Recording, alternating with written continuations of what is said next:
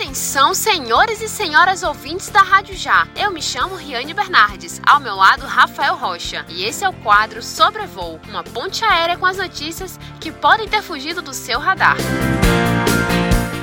Você com destino a Salvador, preste muita atenção no próximo informe, que junho é o mês do orgulho LGBTQIA+, isso já sabemos, e para celebrar essa importância, a Unijorge está oferecendo atendimento vocal gratuito para a população trans. O curso de fonoaudiologia da Unijorge, em parceria com o Núcleo de Apoio à Comunidade LGBTQIA+, da instituição, realizará nos meses de junho e julho atendimento vocal gratuito para transgêneros no Instituto de Saúde, num campus paralelo em Salvador. A ação social vai oferecer oferecer tratamento na construção da voz para auxiliar na identificação pessoal, por meio de uma maior conexão com a imagem do gênero em que se reconhece e promover mais confiança e segurança para falar em público. Cada paciente passará por uma consulta inicial para avaliação e depois será feito o planejamento de tratamento de acordo com as necessidades de cada indivíduo. O serviço será feito por alunos do curso com orientação da professora Gabriele Gonçalves, preceptora do estágio de voz e abrange ainda a fonoterapia para alterações vocais, como rouquidão, dor na garganta e falhas na voz. Os atendimentos acontecerão às terças e sexta-feiras. E para participar é necessário agendamento prévio através dos telefones 71 3206 8489 e 71 996 11 6919. No dia da consulta é obrigatório apresentar RG, CPF e cartão do SUS.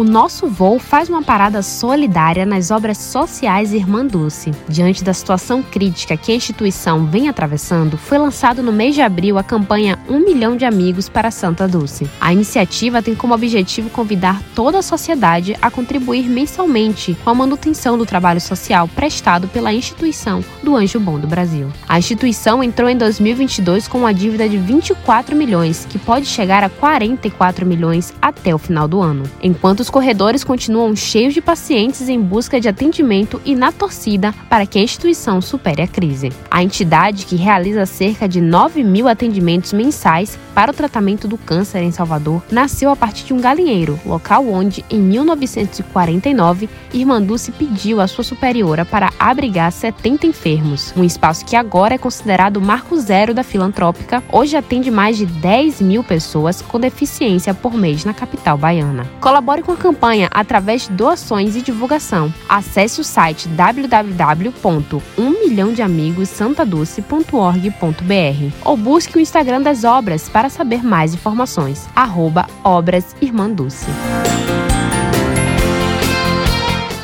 Nosso voo acabou de sair da capital baiana e junto a ele traremos uma notícia inacreditável. Cinco adolescentes foram resgatados enquanto trabalhavam em uma situação análoga à escravidão num time de futebol Jacobinense Sport Clube. As vítimas estavam alojadas num bairro de Cajazeiras, em Salvador, onde faziam os treinos. Os resgates foram feitos no último domingo 12 por auditores fiscais do trabalho da Superintendência Regional do Trabalho da Bahia. As idades das vítimas não foram divulgadas. A situação foi descoberta depois da prisão temporária do técnico do time que foi acusado de assediar sexualmente os jovens.